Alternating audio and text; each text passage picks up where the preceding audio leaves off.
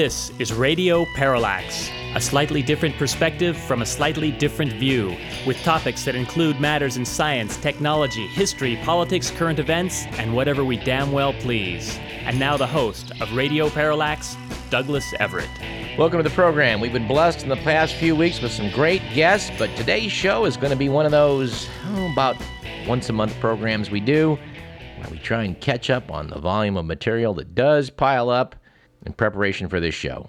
I mentioned the fact that uh, we've been going through old files to reorganize them to make them more accessible. And looking around the room now, I see 1, 2, 3, 4, 5, 6, 7, 8, 9, 10, 11, 12 stackable plastic filing boxes. It's a lot of material. A lot of it's never seen the light of day on this show, but uh, a lot of it uh, still could. In fact, as we do today's program, we're going to mix a bit of old with the new. Because in going through some of this old material, my uh, jaw still drops at some of the headlines. But let us begin today's program, as we like to do, with On This Date in History. Our date in question is the 9th of February. It was on February 9th in 1825 that the U.S. House of Representatives voted to elect John Quincy Adams president over Andrew Jackson, despite his loss to Jackson in the popular vote. He also got fewer electoral votes than Jackson but no man had a majority. So the U.S. House stepped in and picked Adams. Although Jackson is considered one of the founders of the modern Democratic Party and he is on our $20 bill, the House probably acted correctly. At least if we're to trust Thomas Jefferson on this. Jefferson said in 1824 he couldn't think of anyone who would be a worse choice for president than Jackson, or, or words to that effect. So I guess you have to laugh when you realize the Democratic Party still holds Jefferson Jackson Day dinners now and again. Speaking of presidents, on this date in 1861, Jefferson Davis was formally elected president of the Confederate States of America in Montgomery, Alabama. I don't believe he finished out his term. On February 9th, in 1950, Wisconsin Republican Senator Joseph McCarthy waved his infamous sheet of paper in Wheeling, West Virginia, and claimed that it was a list of more than 200 known communists working in the U.S. State Department.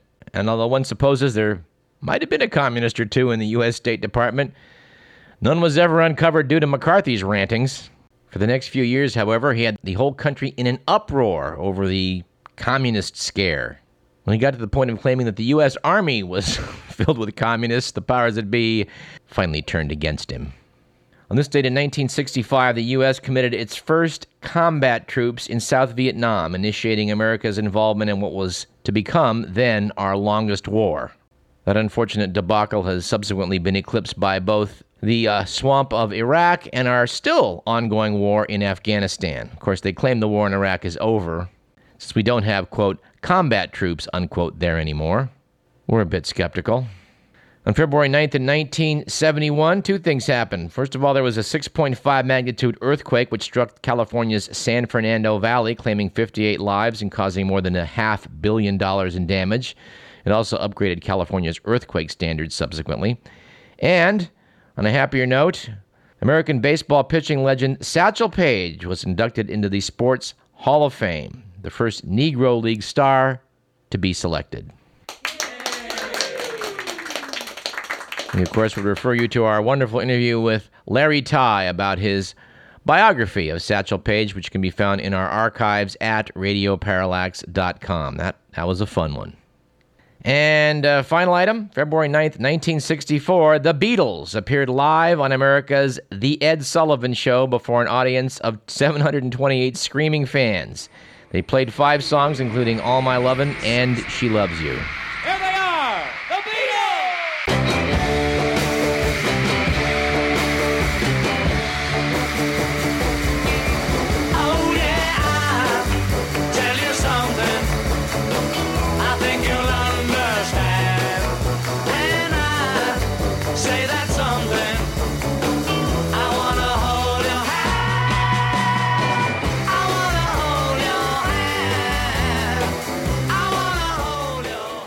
Our quote of the day comes from journalist Robert Quillen, who said, Discussion is an exchange of knowledge. An argument is an exchange of ignorance. And our bonus quote, and this is truly an oldie but a goodie from our files, comes from the King James Bible, Ecclesiastes, which I'm sure you know. It is, I returned and saw under the sun that the race is not to the swift, nor the battle to the strong, neither yet bread to the wise, nor yet riches to men of understanding, nor yet favor to men of skill, but time and chance happeneth to them all. And our quip of the day comes from Wilson Mizner, who said, The race may not be to the swift, nor the battle to the strong, but that's how you bet. And I know we used that one a few years back, but doggone it, it's so good we couldn't resist. Our joke of the day also comes from our archives. As you're no doubt aware by now, Proposition 8 was declared unconstitutional by an appellate court. I suppose the final decision may yet go to the U.S. Supreme Court. But in all the talk about the homosexual agenda, which one does hear about from certain right wing sources from time to time, we thought we would actually reveal to you the actual homosexual agenda. Now, we can't reveal where we obtained this copy, but we do trust our sources. And according to them, the homosexual agenda is as follows 7 a.m., gym. 7:45, massage. 8 a.m., breakfast, skim milk, oatmeal, and egg whites with a dash of paprika, sliced kiwi, and honeydew melon. 9 a.m., manicure. 10 a.m., clothes shopping. 12 p.m., brunch, lightly glazed salmon, asparagus, spinach salad with vinaigrette dressing. 1:15 p.m. Assume complete control of the U.S. federal, state, and local government agencies. 2 p.m. Undermine healthy heterosexual marriages. 2:20 p.m. Replace school counselors with gay activists and Colombian drug cartel members. 2:40 p.m. Bulldoze houses of worship. 3 p.m. Seize control of internet resources. 3:30 p.m. Steam bath. 4 p.m., facial massage to prevent wrinkles from the accumulated stresses of world conquest. 4:30 p.m., cocktails. 5 p.m., chat with friends on how to best subvert all mass media. And 6 p.m., light dinner, bisque, French bread, Chardonnay. So there you have it, the homosexual agenda. Our stat of the day is kind of an odd one. But it turns out that uh, at the start of the Super Bowl, they do a coin toss. And apparently, the NFC had won 14 straight coin tosses. The odds of winning a coin toss 14 straight times is 2 to the 14th power, which I think is over 8,000 to 1 odds if I did the math right. So the question for you, dear listener, would be what do you think the odds were that the NFC was going to win a 15th straight coin toss? Well, while it's true that the odds of winning 15 straight coin tosses are 16,000 to 1 against, it was still 50 50 when they flipped the coin on Sunday. If you don't understand how this can be, please do not go to the casino. Anyway, speaking of the Super Bowl, which was certainly one of the better contests that have been held in its, what, is it 46 years? I, they keep using Roman numerals, so I get mixed up. Super Bowl XLVI, yeah, that's, that's 46. Giants beat the Patriots as they did four years ago, but one of the strangest endings I've ever seen in a football game. Giants running back Ahmad Bradshaw tries to hit the deck before he goes into the end zone, but can't quite manage, so turns around and sits into the end zone with nobody near him. And he managed to fall down short of the goal line. New York could have won the game by running out the clock. But since he did score the TD, they had to kick off and give the Patriots one more shot at it. Very odd. It may mark the only time I've ever seen a football game where a guy was basically led into the end zone by the defensive team. Or at least one that you could tell that's what happened. Anyway, we look forward to talking with our sports expert Sean Minton about uh, about that game since it was sort of interesting. And uh, I do want to congratulate Al Michaels for the great job he did in the play-by-play it's rare to find a really, really good sports broadcaster, and Michaels is certainly one of those. And Cris Collinsworth was okay. But uh, Michaels is up there with Pat Summerall, uh, John Madden, and, uh, you know, the, the upper tier. You know, we're not sure Howard Cosell will be numbered among them, but, you know, he's missed just the same. All right, let's jump into the good, the bad, and the ugly.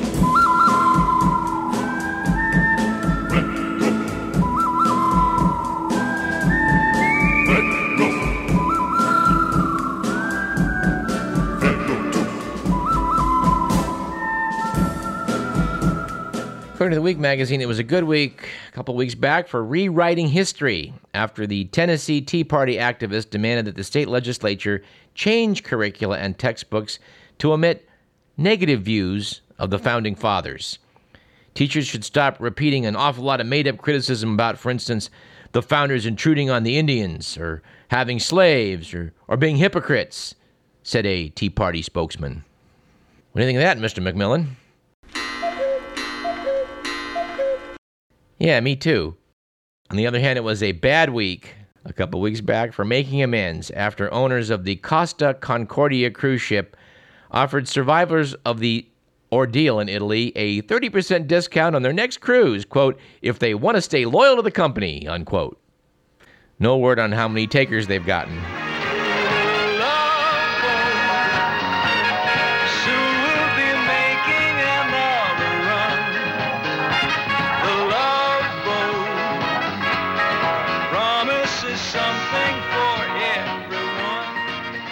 And it was an ugly week last week for having a sense of humor.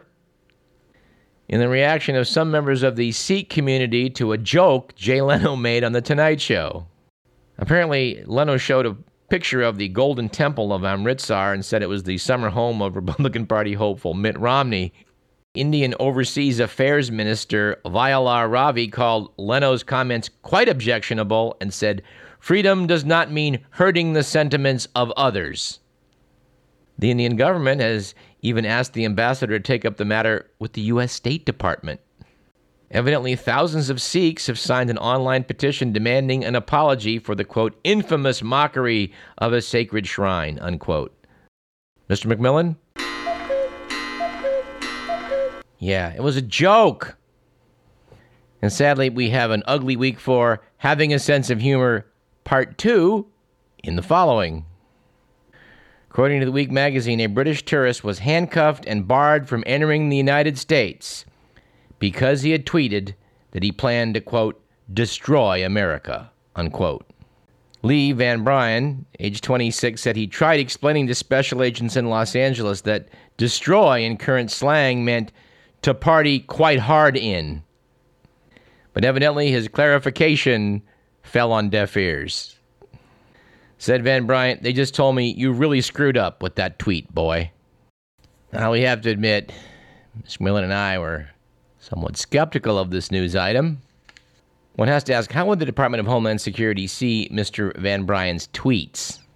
We don't know the answer to that, but that's a pretty disturbing question since uh, on the web there is a uh, reproduced copy of what looks like official documents showing this man was refused entry in the United States saying, quote, Mr. Bryan confirmed that he had posted on his Twitter website account that he was coming to the United States to dig up the grave of Marilyn Monroe.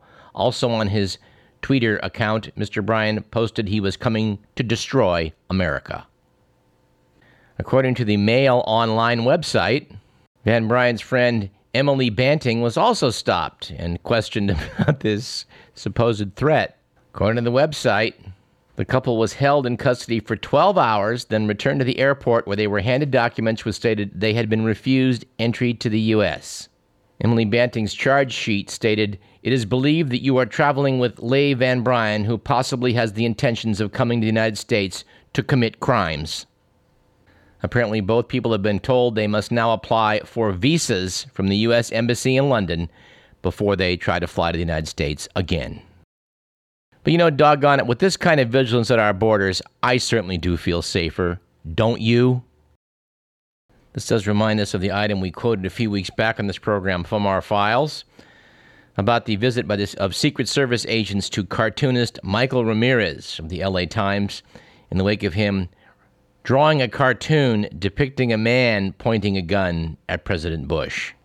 In this item that we have from July of 2003, it was noted that the Secret Service visited the paper's Los Angeles office for what was said to be a routine inquiry following the publication of the previous Sunday's Ramirez cartoon with a man drawn in the cartoon pointing a gun at the president.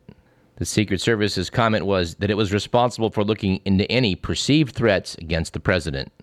To digress a bit, how does this uh, contrast with um, the study done a couple years back by a couple of nonprofit journalism organizations looking into the statements made in our ramp up to the war against uh, Iraq, which noted that George W. Bush and administration officials, over a two year period, made at least 935 false statements.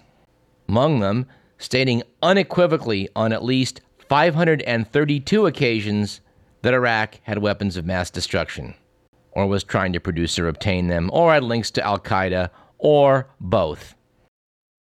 And also, there's this item from the boring but important uh, category of the Week magazine from last week's edition, noting the Justice Department had charged a formal Central Intelligence Agency official with leaking classified information to the media about the capture and brutal interrogation of a suspected Al Qaeda operative.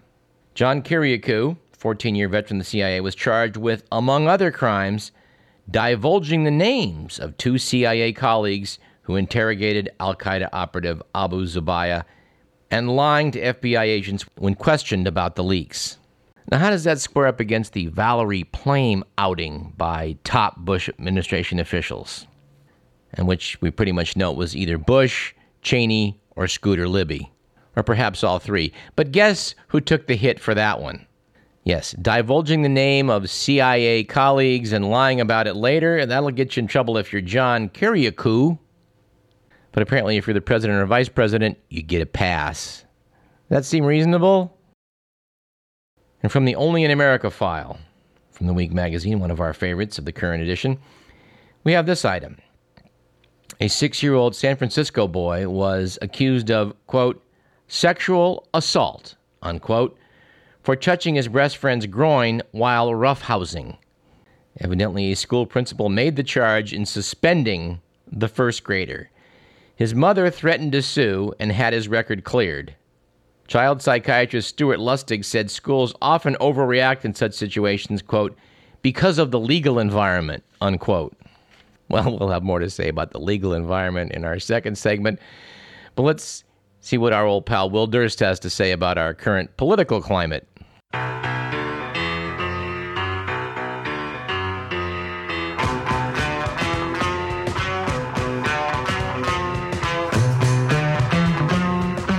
Hey guys, Will Durst here with a few words on the Republican Unreality show playing out on TVs across the country. You know, the one where the last person voted off the island wins all the money he can grab from the Koch brothers and the chance to oppose Barack Obama this fall? It's certainly an entertaining production, but a bit confusing. Can't figure out if this primary season should be sponsored by Planters due to all the mixed nuts involved, or by Procter & Gamble because of how deep we're entering soap opera territory. Think about it. A lot of talk, not much action, and the story thread so far. Sexual harassment accusations, money hidden in offshore accounts, extramarital affairs, closeted husbands, open marriages, gaffes and feuds and quarrels, and family discord. I keep waiting for an evil twin to show up. Although you could say that Rick Perry was George Bush's evil twin. Okay, eviler twin. We learned that Newt Gingrich presented his first wife with divorce papers while she was recovering from cervical cancer surgery, and he left his second wife right after she'd been diagnosed with MS. Makes you wonder how sick America has to get before he leaves us alone. Mitt Romney announced that he's not concerned about the very poor. Problem is, people suspect his definition of the very poor consists of anybody who doesn't have two live in maids. One thing about Mitt, he's definitely throwing a whole upstairs downstairs spin onto the proceedings, which puts Ron Paul into the kitchen, and Rick Santorum washing one of the Bentleys. Unfortunately, we lost a lot of really good characters, but then again, in soap operas, simply because you're dead doesn't mean you can't come back. Maybe at the convention in August, Mike Huckabee will emerge from the shower and, like the eighth season of Dallas, will realize his whole last year was nothing but a dream. For Radio Parallax, I'm Will Durst.